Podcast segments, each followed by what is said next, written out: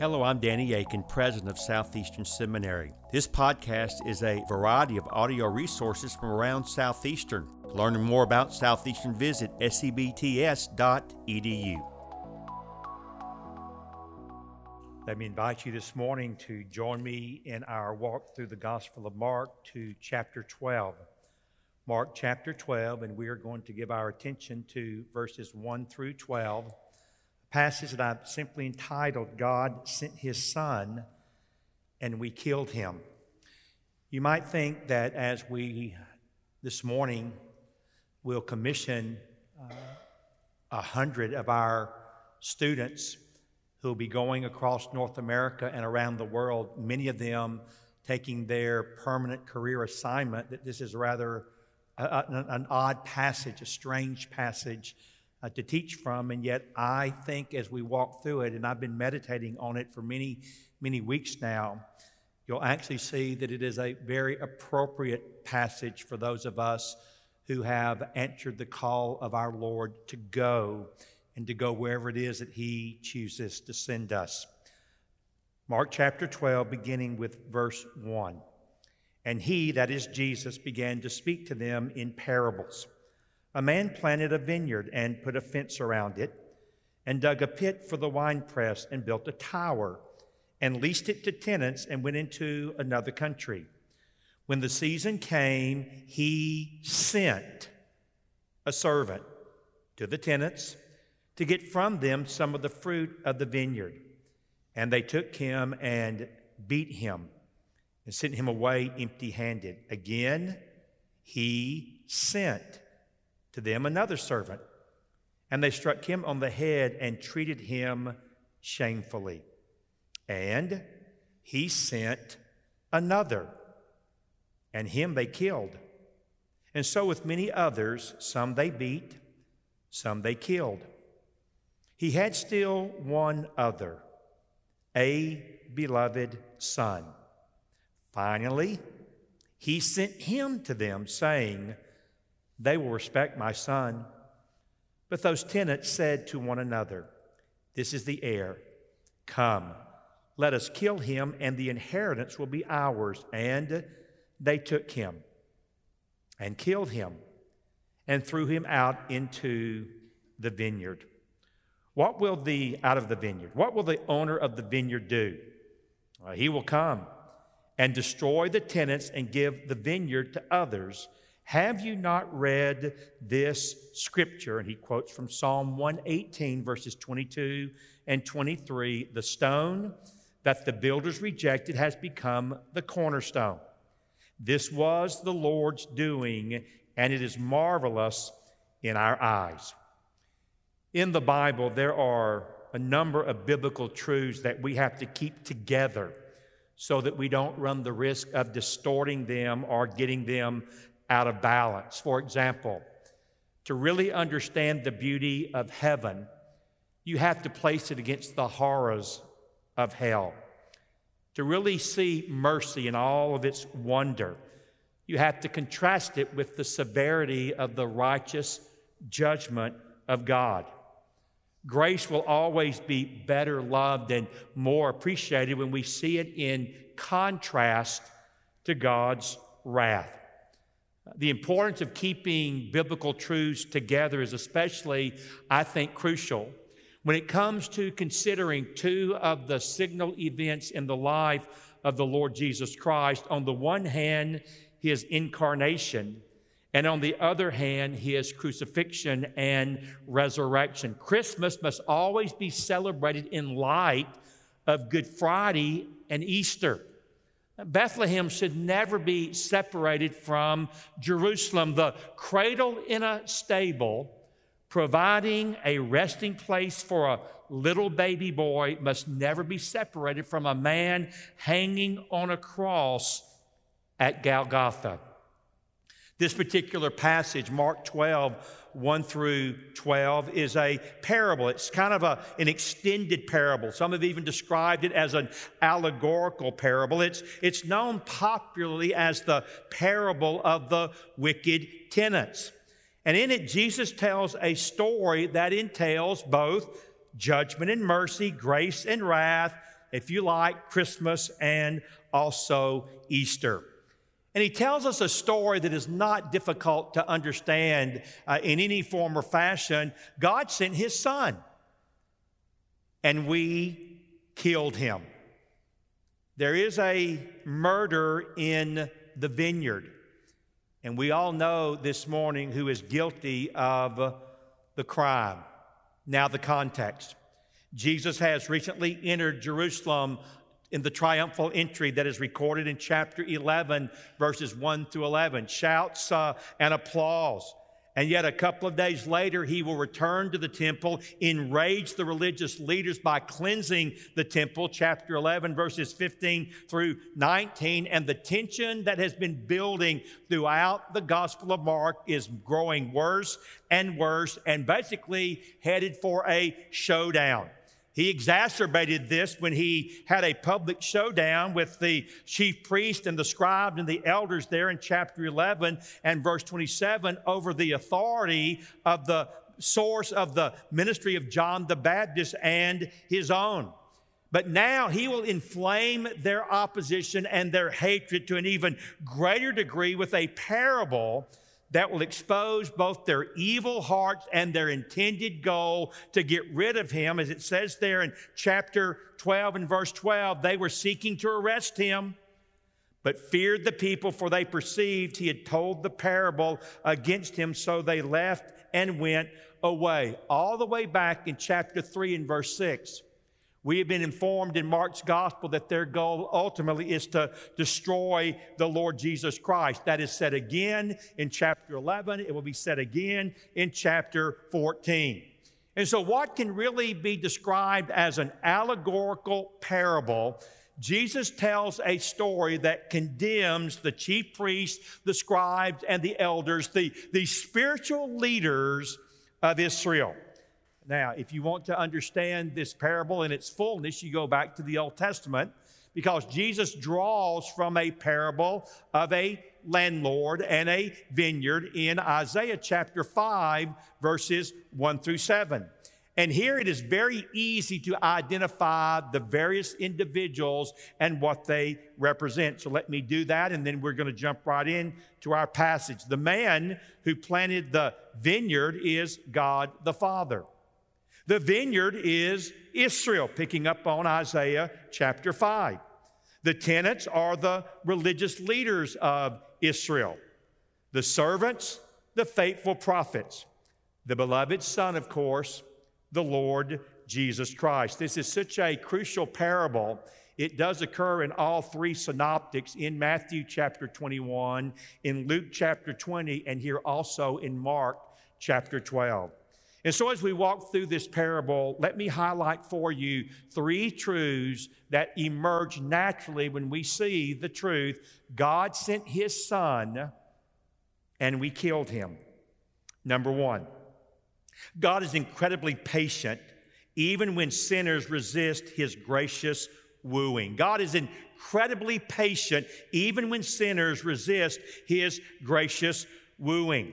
Once more, Jesus speaks to the people, and in particular, as we've just seen at the end of chapter 11, the religious leaders. And he speaks to them in a parable, uh, uh, as we often say, uh, simply a, a, heavenly story or an earthly story with a, with a heavenly meaning.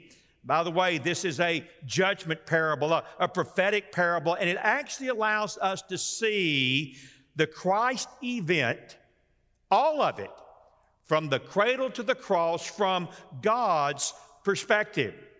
Furthermore, it does resemble, doesn't it, that uh, clever trap that Nathan set for King David in 2 Samuel chapter 12 and verses 115, where eventually, as he tells the story, uh, David says, Well, the person that acted in this way should die. And David points his finger at him and says, You are the man. By the end of this parable, the religious leaders of Israel will know they are the man. They are the men.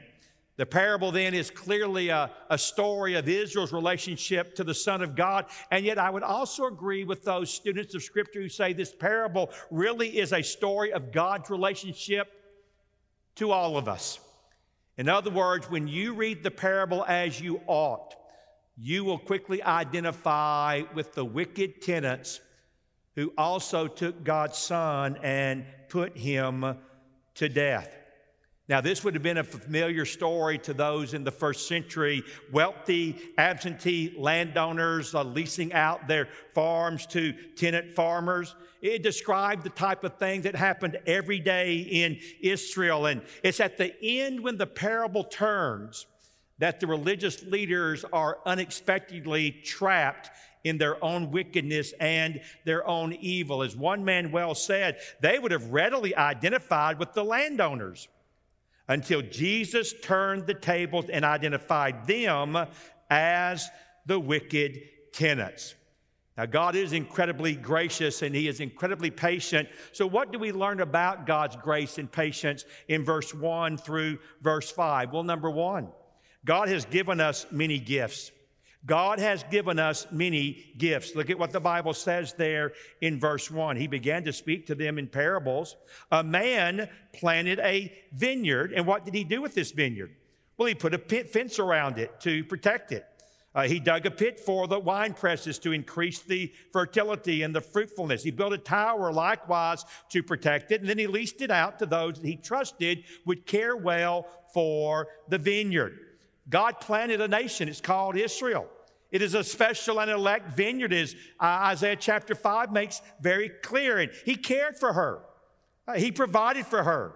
Uh, he put in place leaders to protect her and keep her safe and enable her to prosper and bear fruit for his glory and their good. And yet, as Isaiah chapter 5 and verse 2 informs us, it says, God looked for a crop of good grapes, but instead it yielded, the ESV uses the phrase wild grapes.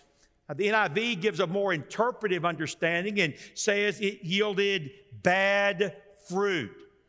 In other words, in spite of the fact that God planted her, in spite of the fact that God put in protective fencing and a, a tower, she did not produce good things, she produced bad things.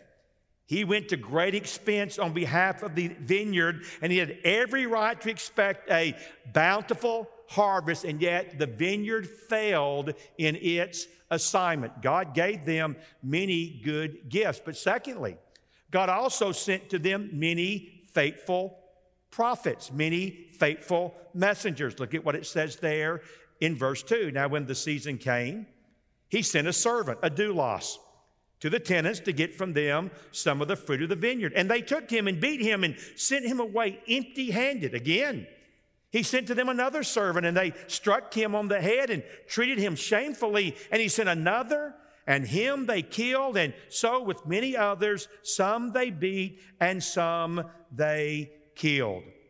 The landowner, God, has made an agreement with the tenant farmers, the leaders of, of Israel. He believed that they can be trusted, that they would be reliable and good caretakers of his vineyard. They would work the vineyard. They themselves would benefit from the produce, and then they would rightly pay a percentage as rent to the landowner. Now, in order for a landowner, we know this from historical studies, in order for a landowner to retain legal right to his property, he had to receive some of the produce on a regular basis from the tenants. But as C.H. Dodd well said, the tenants pay their rent in blows. So, verses 2 and 3, the harvest has arrived. Uh, the landowner sends a servant who is there uh, to receive from them the appropriate produce and the appropriate rent. And what do they do? They beat him and send him away empty handed. Verse 4, he sends another, a second servant. They treat him even worse. They strike him on the head, and the Bible says they treated him shamefully. The idea is they insulted him, they dishonored him, and by dishonoring the servants, they dishonored the one who sent the servants. Eugene Peterson, in his colorful paraphrase, the message says, That one, they tarred and they feathered him. But verse 5 again shows us the graciousness, the patience, the long suffering of our Lord with sinners. He sends a, a third servant, and the response of the tenants escalates. They kill him And then the text says, On and on they would go with many others. Some they would beat, and some they killed. When I read these words, my mind immediately goes to Hebrews and chapter 11. Of course, we're reminded in Hebrews chapter 1 and verse 1 that God in times past spoke it many times and in many ways through the prophets of old.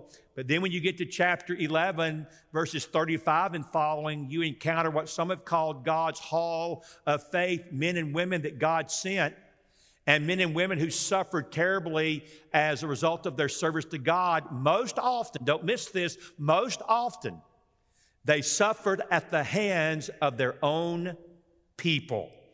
In fact, what does the Bible say in Hebrews chapter 11, verses 35 and following? Some were tortured, refusing to accept release that they might rise again to a better life. Others suffered mocking and flogging and even chains and imprisonment. They were stoned. They were sawn in two. They were killed with the sword. They went about in skins of sheep and goats, destitute, afflicted, mistreated, of whom the world was not worthy wandering about in deserts and in mountains and in dens and caves of the earth. We know from Jeremiah chapter 20 and verse 2 that Jeremiah was beaten and put in prison. Uh, Jewish tradition says that Isaiah the prophet was sawn in two. We know that a prophet named Zechariah was stoned to death in the court of the temple in Second Chronicles chapter 24 and verse 21. And Nehemiah says in chapter 9 and verse 26 the people were disobedient and rebelled against you and cast your law behind their backs and killed your prophets who had warned them in order to turn them back to you. And of course, in recent days, the cousin of our Lord, John the Baptist, had been beheaded. Jesus will address all of this very directly in Matthew chapter 23 and what is called his Sermon of Woes. And against the scribes and the Pharisees in particular, you know, I have to pause here for a moment. When you read the Gospels, it's very disturbing if you are involved in religious education and theological education and you're in religious leadership. You say, why? Because Jesus is always railing on them. He doesn't rail on sinners. He doesn't get after in an angry kind of a way common people, but those who ought to know better. He holds to a much greater and higher authority and a much greater and higher level of accountability. That's why James tells us in chapter 3 and verse 1 of the book that bears his name not many of you should be teachers for you will endure a greater judgment. That's a good word for people in social media today, especially those that God has given positions of leadership and responsibility. No, Jesus will condemn them. And in Matthew 23, verses 20, 34 and 35, will say this Therefore, I send you prophets and wise men and scribes some of whom you will kill and crucify, some you will flog in your synagogues and persecute from town to town, so that on you may come all the righteous blood shed on earth, from the blood of innocent Abel to the blood of Zechariah, the son of Berechiah, whom you murdered between the sanctuary and the altar. God's gracious patience his long sufferingness was repeatedly extended to the rebellious sinners of Israel, rebellious sinners like you and like me. And yet we took his good things, we take his good things, and we turn them into God things, and thereby they become bad things. We took what was his and we rebelled and said it was ours. And God, in his incredible patience, is kind and long suffering with sinners who resist his gracious wooing. But number two, when the Father sent his Son, he sent the one he loves and that we should honor. When God sent his Son, he sent the one he loves and we should honor. The parable takes a remarkable turn in verse 6. Oh, it continues the theme of patience and long suffering of God with humanity. It testifies to the amazing grace of God, but now it testifies to the amazing grace of God in sending His only Son to make things right with rebellious sinners like you and like me. Now, again, I understand the primary meaning of the text. He is talking at this moment to the religious leaders of Israel, and yet I must confess, I see myself, I see all of us in this parable. Kent Hughes is right. Every person is in this parable. Note again the grace and mercy of the Father as He sends His Son as an act of grace. Verse 6 He still had one other, a beloved Son. Finally, He sent Him to them, saying, They will respect my Son. The landowner now becomes a father. And in one final attempt, literally the Greek text says, last of all, it's unique uh, to Mark's telling of this story. Last of all, to receive from the tenants what is rightly his, he sends on a mission what is described in the text as his beloved son. Surely they will respect him. His beloved son. We know that that particular phrase is filled with biblical and theological significance. It was idiomatic uh, for an only son, a unique son, a one of a kind son. A.T. Robertson, the great Baptist Greek scholar, said Jesus evidently had in mind the language of the Father to him at his baptism. And we will hear that same term of endearment in Mark chapter 9 and verse 7 at the transfiguration. Again, it is worth your time to trace out throughout the totality of the Bible the theology of the beloved Son, the, the theology of the unique Son. It takes you, for example, all the way back to Genesis in chapter 22 and verse 2, where Abraham is told by God to take Isaac up to Mount Moriah. And what does God say in chapter 22 and verse 2? Take your son, your only son, Isaac, whom you love. It draws our attention again to that most wonderful verse, John 3:16. For God so loved the world that he gave his only begotten, his unique, his one of a kind son. It draws from Isaiah. Chapter 9, verse 6 and 7 For to us a child is born, to us a son is given. And the son's mission, as we see, is in many ways the same as the servant's. He is there on behalf of the father to engage rebellious people to get them right with the father. And yet, James Edwards, in his wonderful commentary, notes there are a number of differences between the servant and the son. The servants are many, but the son is one. The servants are men for hire, the son is the heir. The servants are the forerunners, the son is the last one.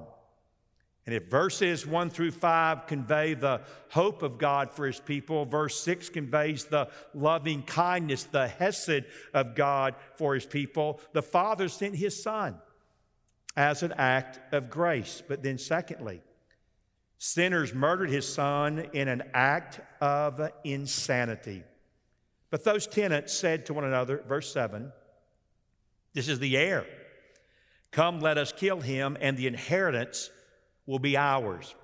Some Bible teachers surmise or speculate that uh, because he sent the Son, they had drawn the conclusion that the Father was now dead.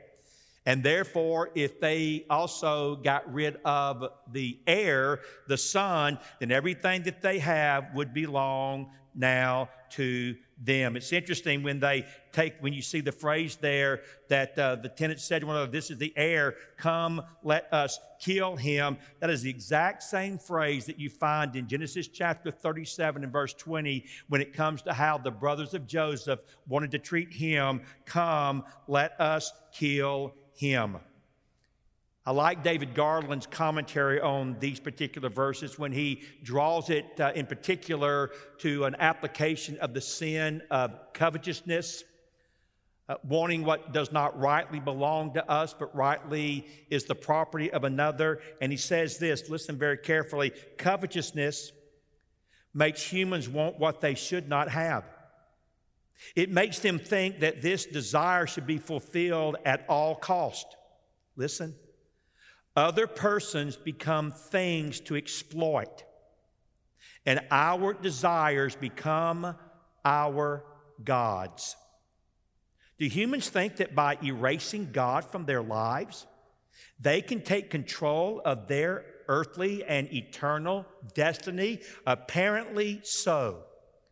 Here is the utter foolishness of sinful rebellion against God. Three days later, after telling this parable, we would indeed see all of this unfold in history as the religious leaders of Israel did to God's Son exactly what they said they would do here in verse 8. They took him and they killed him. And perhaps a reference to his death taking place outside the walls of Jerusalem, they threw him out of the vineyard. In other words, they would murder him and not even give him a decent burial, a horrible offense in that day. In fact, a horrible offense in any day.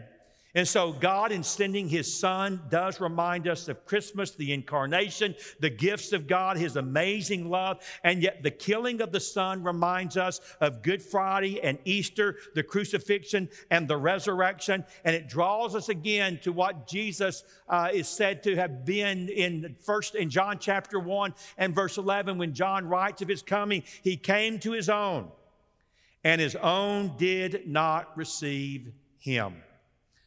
One of my favorite preachers, I hope one of your favorite preachers, is Charles Spurgeon. Charles Spurgeon, the great Baptist preacher of London for many decades, probably the greatest Baptist preacher ever, a man of remarkable skill and insight and wisdom, and just had a gift for turning a phrase. I don't know anyone that can twi- quite say something the way Spurgeon does. And so, in preparing this message, I, I went to Spurgeon's commentaries, his sermons, and saw what he said about this particular passage, and he said a number of very helpful things that I quickly share with you this morning. Spurgeon said, and I quote, If you reject Jesus, he answers you with tears. If you wound him, he bleeds out cleansing. If you kill him, he dies to redeem. And if you bury him, he rises again to bring us resurrection. Jesus is love manifested. But then he adds, let us see for a minute who this messenger is. He is one greatly beloved of his Father, and in himself he is of surpassing excellence. The Lord Jesus Christ is so inconceivably glorious that I tremble at any attempt to describe his glory. Assuredly, he is very God of very God, co equal and co eternal with the Father. And yet he took upon himself a human form. He was born an infant into our weakness, and he lived as a carpenter to share our toil. He took upon himself the form of a servant, and yet in him dwells all the fullness of the Godhead bodily. He is the prince of the kings of the earth. And yet he took a towel and washed his disciples' feet. Because of his Godhead, you must not dare harden your hearts. He is God's well beloved. And if you are wise, he will be yours too. Do not turn your back on him whom all the angels worship. Beware lest you reject one whom God loves so well, he will take it as an insult to himself. He that despises the anointed of God has blasphemed God Himself. You put your finger into the very eye of God when you slight his son. And when God sent his son, he sent the one he loves and the one that we should honor. But number three, even though people believe they can escape it, God's judgment will certainly come. Even though people think they can escape it, God's judgment will certainly come. Romans chapter 11 and verse 22 reads Note then the kindness and the severity of God. To slight and reject the Son is to invite, the Bible calls the wrath of the Lamb into your life. Again, Spurgeon says it so much better than I can. I quote, Remember once more that if you do not hear the well beloved Son of God, you have refused your last hope. He is God's ultimatum. Nothing remains when Christ is refused. No one else can be sent. Heaven itself contains no further messenger. If Christ is rejected, hope is rejected. That, by the way, is why we go. That's why we commission. That's why you're here. There is no other salvation other than through Jesus. There is not a Hindu way or a Buddhist way or a Jewish way or a Muslim way or an animist way. There's only one way, and his name is Jesus. And I know with increasing hostility, that message is going to be rejected. And yet, you and I are going to have to put on our spiritual overalls and man up and girl up and accept the, the slights and the criticism and the condemnation. And yes, maybe for some of you, even the persecution and the death. And yet, brothers and sisters, if heaven and hell are real and this is true, we must not be silent. If Christ is rejected, hope is rejected. I should like then every person here that is unconverted to remember that there is no other gospel and there is no more sacrifice for sin. I have heard talk, this is even in Spurgeon's day, I have heard talk of a larger hope than the gospel sets before us. It is a fable.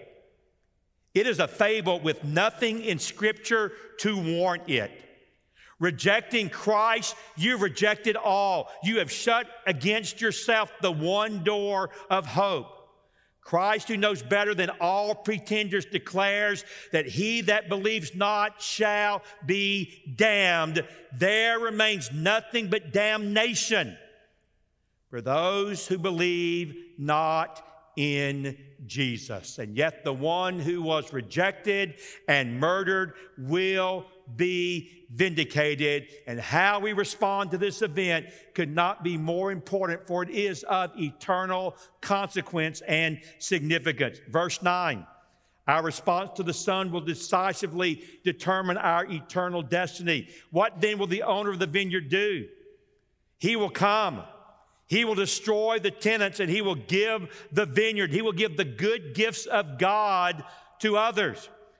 Have you not read this scripture? And here he changes the metaphor from a vineyard to a stone, quoting Psalm 118. By the way, in that psalm, when Jesus comes into Jerusalem at the triumphal entry, they are singing Hosanna to the one who saves. They're praising him and blessing him, and yet a few days later, they will reject him, and yet their rejection is not the rest of the story. The stone that the builders rejected has now become the cornerstone, the, the chief stone, the, the capstone, the most important stone. And furthermore, this was the Lord's doing. Is this not marvelous in all of our eyes? And so God brings about what I love to call the great reversal taking death and giving life taking the rejection of his son and turning it to the salvation of the nations, something that he offers to all through you and through me as we go. Brothers and sisters, there's no doubt that the religious leaders clearly understood what was going on here. For it says there in verse 12, and they then were seeking. The idea is they were conniving to arrest him, but they did not do so for fear of the people. For they did perceive, they clearly understood that he had told the parable against him, and so they left him and went away, but only for a very, very, very brief time. John Calvin is right. Whatever may be the contrivances of men, God has at the same time declared that in setting up the kingdom of Christ, his power will be victorious. In the last battle by C.S. Lewis, Queen Lucy says to Lord Digory, In our world, too, a stable once had something inside it that was bigger than our whole world. We might add this morning in our world, there was also a cross, and hanging on it was someone greater and more wonderful than the whole world. It was the Lord's doing. It is marvelous, I pray, in our eyes. This is why God sent His Son. This is why God sends His servants like you and like me. Let us pray together. Heavenly Father, I do thank you that in your amazing grace and goodness, you sent your servants, the prophets, to warn the nation of Israel concerning their evil, their wickedness, their sin, and their rebellion against you. And Lord, you did not stop when they rejected them, but you sent your beloved Son, your unique Son, your one of a kind Son. And Lord, in an act of insanity, they killed him. And yet, Lord, it was always according to your perfectly divine orchestrated plan. Because three days after his bloody execution, you gloriously raised him from the dead, the great grand reversal. And Lord, now today, on the other side of the cross, on the other side of the resurrection, on the other side of the empty tomb, you now send us. And Lord, we need to recognize that as you send us, we too may experience what your prophets went through. Some of us will be badly treated. Some of us may be shamed. Some of us may be imprisoned. Some of us may even be put to death like those who went before us. But Lord, it is all according to your perfect plan and design and for the good of the nations. And Lord, it's one thing to read about it, it's another thing, Lord, to actually commit our lives to it.